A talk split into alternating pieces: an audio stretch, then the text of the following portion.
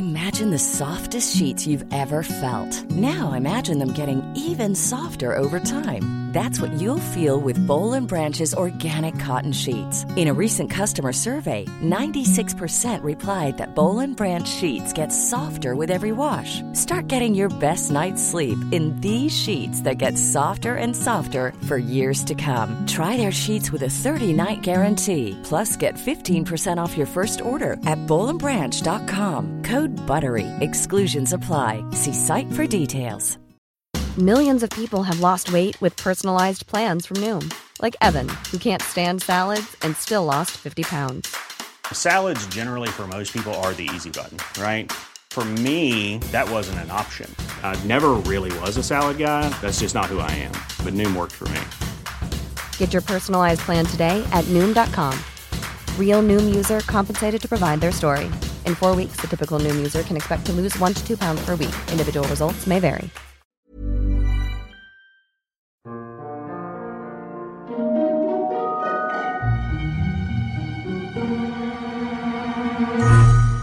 Hello, everyone, and welcome to the History of Byzantium, Episode 76 The Dung Named.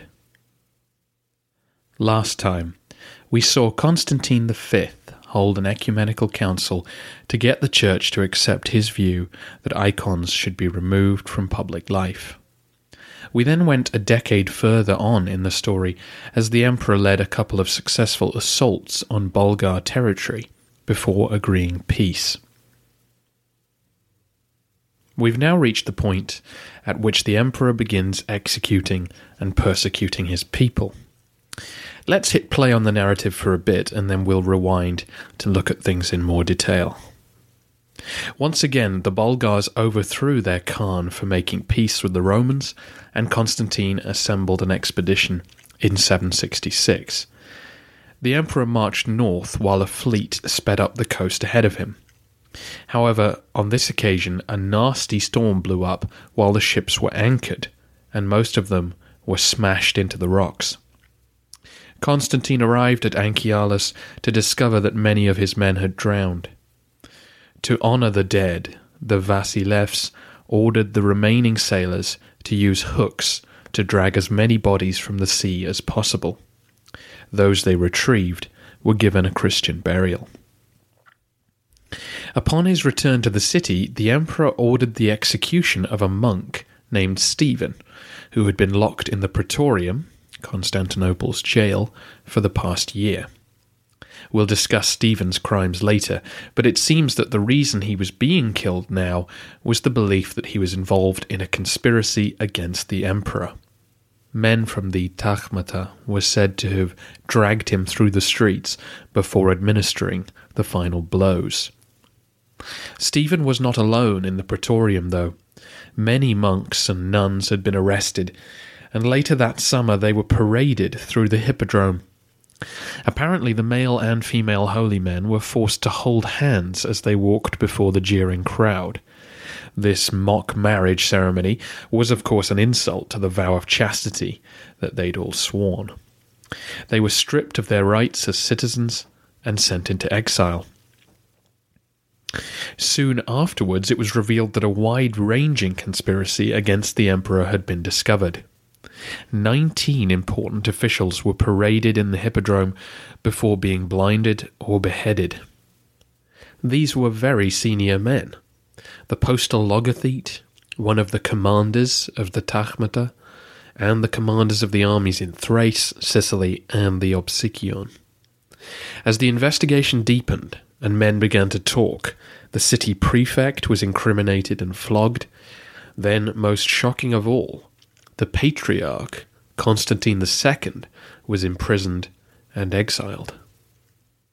Soon afterwards, the emperor launched an attack on various monasteries around the capital and in western Anatolia. He seems to have shut some of them down and sold off their land. Others he turned into military barracks or supply depots. A few he merely impoverished by selling off their precious possessions. He seems to have encouraged local theme commanders to carry out similar inventories. The most enthusiastic proponent of this was Michael Lachanodrakon, the strategos of the Thrakesion theme, who is said to have threatened holy men with blinding and banishment if they didn't return to civilian life. These attacks only seem to have gone on for seven years after the initial conspiracy, and back in the capital, the affair seems to have ended in 767, when the former patriarch Constantine was also shown to the crowds in the Hippodrome and then executed. So, what are we to make of this sudden outburst of violence? Nicephorus and Theophanes present this as an attack on those who would defend the icons. The monk Stephen, or Saint Stephen the Younger, as he would become known, was a principled opponent of the Ecumenical Council of 754 and had begun preaching against the emperor soon afterwards. His words in defense of the holy icons inspired the conspiracy against Constantine. Enraged by this resistance, the emperor turned on the monastic profession his humiliation of the monks and then his attacks on their property and livelihood were all driven by their defense of icons. The truth, of course, is more complicated. The best guesswork of historians is that there were a series of interlocking issues. The reason we know so much about St. Stephen the Younger is because of his official hagiography, a book published in the next century telling us about how wonderful he was. This story was, of course, heavily influenced by the iconophile propaganda of the day. But between this and our historians, it seems likely that Stephen was in opposition to Constantine's policies and probably did resent the ban on icon veneration.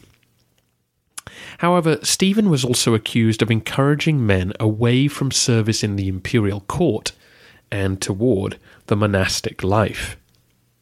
Stephen lived near Chalcedon, and so it seems likely that he became a well known holy man and source of guidance and inspiration to the men and women of the capital. Speaking out against the emperor from such close quarters was a dangerous business, and again, lurking in the sources is the question of whether or not the monk called into question the emperor's orthodoxy for one reason or another. Did he suffer from some ailment? Or did the rumour persist that he really wasn't a Christian? It seems that the emperor may have attempted to reason with him, then exiled him to silence his opposition when this failed, and he was only executed when he was implicated as part of the plot against the emperor. That conspiracy of the 19 senior officers, and doubtless many others, is a mysterious incident. It seems clear to modern historians that this plot was not primarily motivated by the icons. In part because there's little evidence that the icon issue aroused such passions at court. All these men had had over a decade to express their disgust, so even if it was a factor, it was clearly not the deciding one. But more significantly, the involvement of the patriarch Constantine II seems to rule the icons out as a major issue. This Constantine was appointed to the capital's bishopric during the Ecumenical Council of 754, meaning that he would have been intricately involved with drawing up changes to church law to remove icons from worship. No, icons were not the source of this plot, but then what was? We really don't know. It's possible that the naval disaster at Anchialus fueled a belief that the time was right to overthrow the emperor, but that can't have been the immediate cause of dissatisfaction. Beyond the usual greed and opportunism that surrounded every attempt to seize the throne, we are left largely in the dark. But one clue may be found in the assault that Constantine then launched on the monasteries. Was this a continuation of the conflicts his father Leo had had with the church? As you may remember, Leo had begun to tax church property and had clashes with both his patriarch and the pope over the issue. The empire was in a permanent state of war, and it rankled many emperors to see so much money and manpower lying dormant in the church and the monastic houses. The fact that Stephen was accused of luring men into the service of the church may represent one of the emperor's real motives for this apparent persecution. We have to remember that the plague had ravaged the population of Constantinople only 20 years earlier. It had doubtless culled some of the best officers and administrators of the empire. Wealthy Romans often liked to leave their estates to the church or a monastery, and some even founded one of their own when they retired. These institutions contributed plenty to country life, but from an imperial point of view, they were a dangerously unproductive area of society.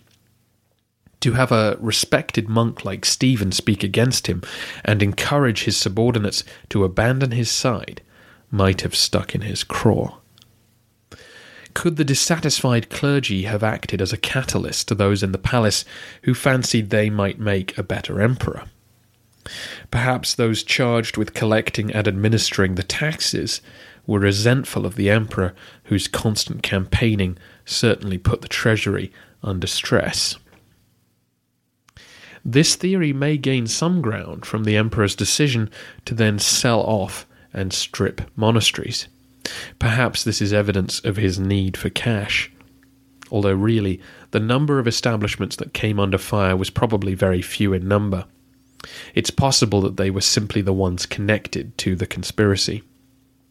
Or it could be that they were particularly well off, and he was sending a message that institutions of godliness did not and should not be hoarding wealth that the state badly needed.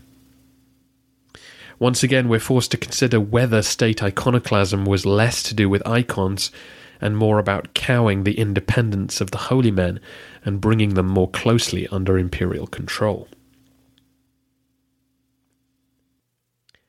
A few years after the coup attempt, official opposition to iconoclasm was announced, not from within the empire, but from the eastern churches. They had by now had time to digest the decrees of Constantine's council and sent their objections to the Pope. At a synod in 769, the pontiff Stephen III officially condemned the ecumenical council of Hieria.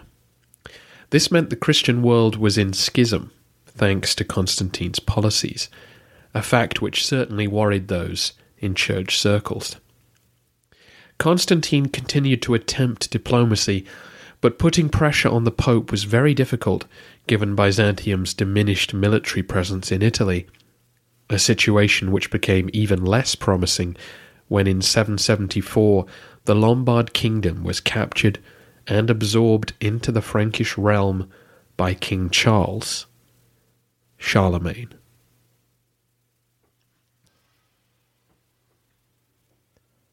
This opposition to iconoclasm from outside the empire may well have influenced those who were disgruntled with Constantine. But as the Pope's official condemnation came years after the coup attempt, it doesn't seem like a primary influence. This whole period remains a mystery. We'll never know why exactly this attempt to overthrow the emperor came about, or the emperor's response. I'm intrigued that Constantine was still battling for legitimacy even 30 years into his reign. There weren't many more plays in the imperial handbook left to prove to his people that he was their rightful ruler. He had spread his father's law books far and wide, he had won many battles. Prosperity seems to have increased thanks to a decade with no Arab raids. He also commissioned more construction projects than any emperor since before Heraclius. Most of these were in the capital, you may remember the huge earthquake which hit the city in 740, just before Leo died. Naturally, most of the rebuilding was completed under Constantine's watch. This included repairing the land walls and repositioning many imperial statues. It also meant reconstructing the Hagia Irene, the small sister church of the Hagia Sophia, you can see pictures of its interior on the website and Facebook. Inside, frescoes and mosaics decorated the church, but no representations of people were visible, in line with the iconoclast ideal. The sea walls needed mending after they were damaged by ice sheets in 760. Yes, apparently during a bitterly cold winter, the Black Sea froze near the coast. People actually walked across the Bosphorus in amazement, and a young Theophanes recalls playing in the snow with his friends. However, when the ice began to melt, a large section careened into the walls, causing a shudder for miles around that left people frightened. Most impressive of all, though, a severe drought struck Constantinople in 766. So the emperor opened his wallet and paid for a huge work crew to be recruited so that the aqueduct of Valens could be brought back into working order. The mighty structure had lain dormant since the Avars had cut it during the siege of 626. According to Theophanes, the emperor recruited for this project 1,000 masons, 200 plasterers, 500 clay workers, 5,000 labourers, and 200 brickmakers. Whether these numbers are accurate or not, it was clearly a large and expensive undertaking. Even our historian is forced to concede that when the work had thus been completed, water flowed into the city. When you remember that the aqueduct ran for some 250 kilometres to its water source, you get a sense of how impressive a restoration this represented. Constantine's prestige in the city was never higher. A legend would later grow up that the emperor had slayed a dragon who was blocking the path of his waterway. Perhaps more importantly for the emperor, his son Leo had survived childhood and grown into a healthy 19 year old. In December 769, he was married to a beautiful Athenian girl, Irene. Constantine also finished his rearrangement of the theme armies. For joining yet another conspiracy, the Opsikion was further demoted. A new theme of the Vucelari was created, though in English it looks like Bucellarian, which I'll probably call it from now on. This was created to the east of the Opsikion to split this force into smaller detachments. You can now see the disposition of the theme armies on the map. Those theme armies were soon back in action because in 770 Arab raiders returned in force to Anatolia. The new Abbasid regime had by now established itself, and the regular campaigns against their traditional enemy were set to resume. This expedition was well equipped and sacked the city of Laodicea Combusta in the Anatolikon. In response to Constantine's policies, the population was deported to Arab territory. The following year, the Arabs returned, and the Byzantines raided Armenia in retaliation. In 772, Constantine attempted to score the kind of major victory which he and his father had achieved 32 years earlier at Acroinon. An Arab force marched into Isauria to sack the city of Sikai. So the emperor ordered the forces of the Anatolikon, the Armeniakon, and the Bucellarian to block their retreat. However, this Arab force was not divided and was happy to turn and fight a pitched battle with the Byzantines. The Roman force was broken and retreated, the Arabs strolling home victorious with their booty. Sensing the danger this renewed offensive might bring, Constantine sent word to the Caliph Mansur asking for a truce, but no reply came. The theme armies held firm for now, though, and the emperor spent the next few years at war with the Bulgars again. Whether the Bulgars had begun stirring once news of Roman defeats filtered through, or if the emperor wanted to restore his prestige with more victories, we don't know. Either way, in spring 774, he sailed with his cavalry for the Danube Delta while a land army made their way up the coast. But the seas were choppy and the weather ominous, so when the Bulgars asked for peace, Constantine reluctantly accepted. He left many cavalry detachments in Thrace, though, waiting for a pretext to attack. As autumn set in, his spies inside the Khanate told him that the Bulgars were planning to deport a friendly Slav tribe from the borderlands. Pretext in hand, the emperor marched up the coast from Anchialus and crushed the surprise forces of the Khan. Perhaps hoping to permanently cripple the Bulgar state and free his armies to face the Arabs, Constantine prepared for war again in 775. This time the emperor marched with his land forces, which was just as well as a storm did wreck some of the accompanying fleet, forcing the Romans to withdraw. The Bulgar Khan Telerig opened negotiations for peace again.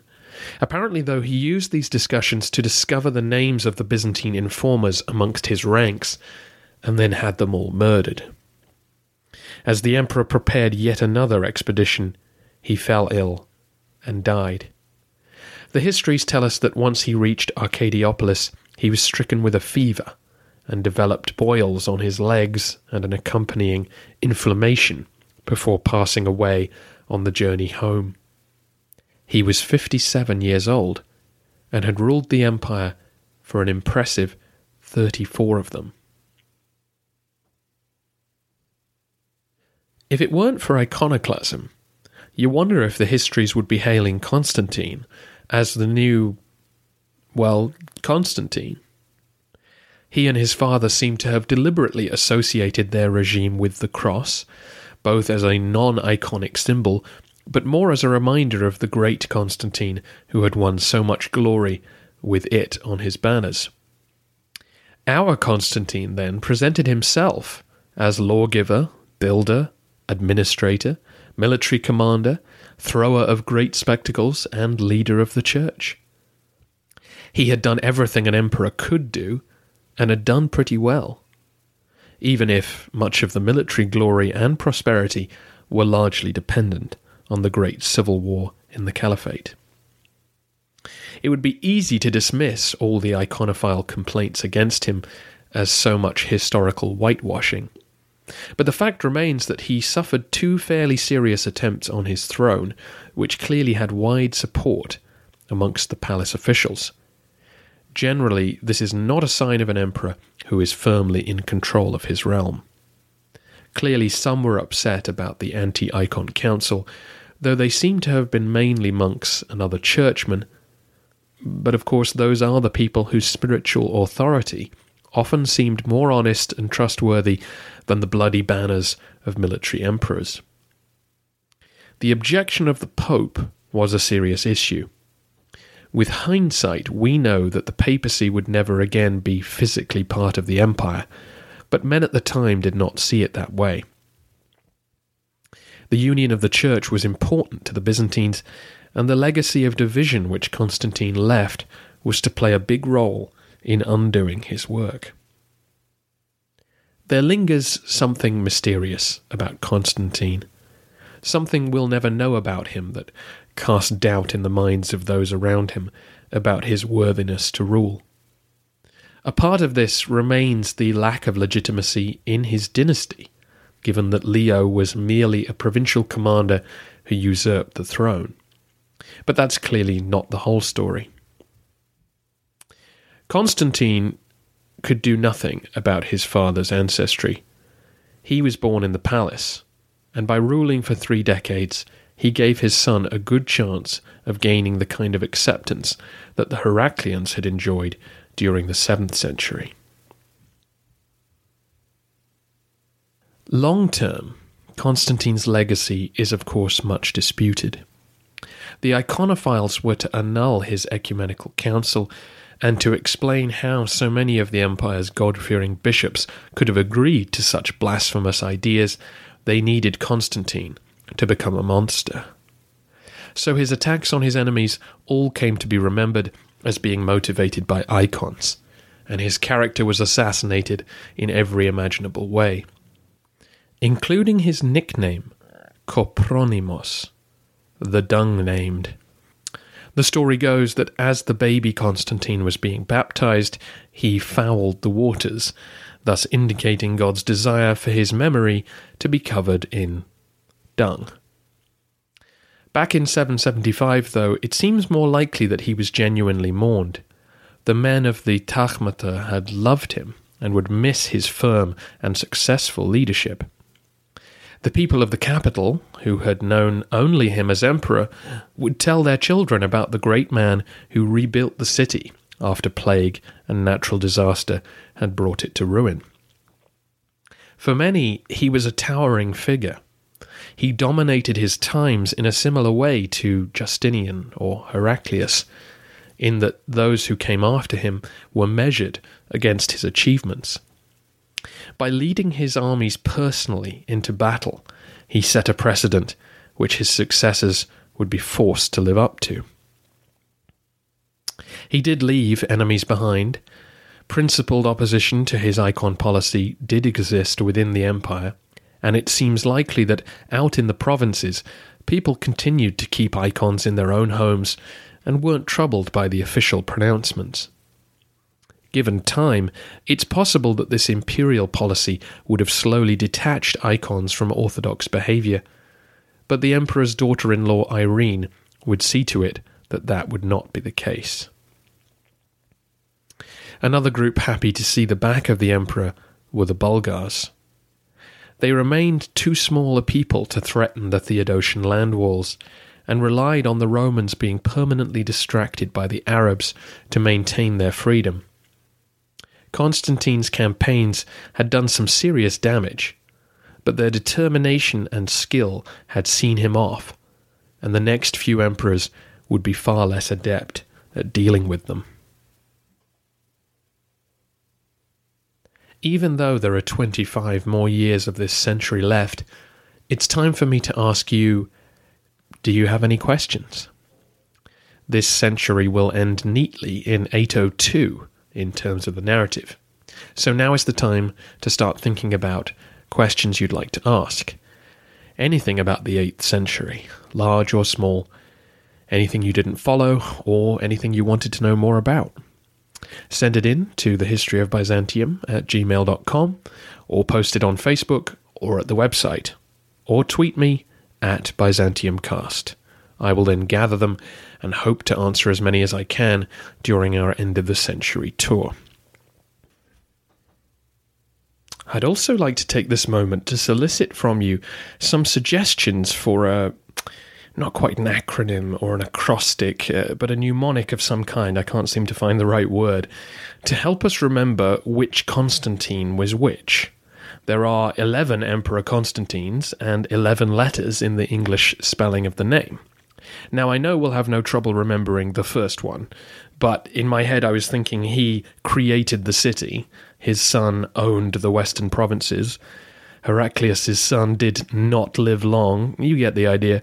It's cheesy, but I think if one of you creates a clever one, we can remember that the fourth was behind the siege that never happened, and the fifth was the dung named, and so on. You know, be creative with it.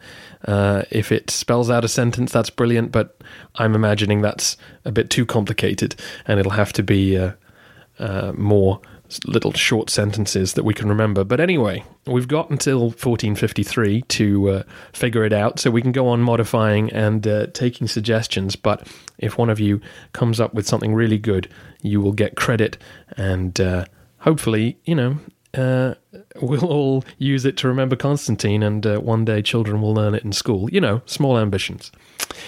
For those of you interested in our sources, the future patriarch Nicephorus's history cuts out around now. So we're now solely in the hands of Theophanes for the rest of the century. Nicephorus, though, will reappear in our narrative soon enough when he becomes the patriarch in 806. That's all for this week. Thanks for listening, and I will announce an update on the fundraising sale as soon as I can.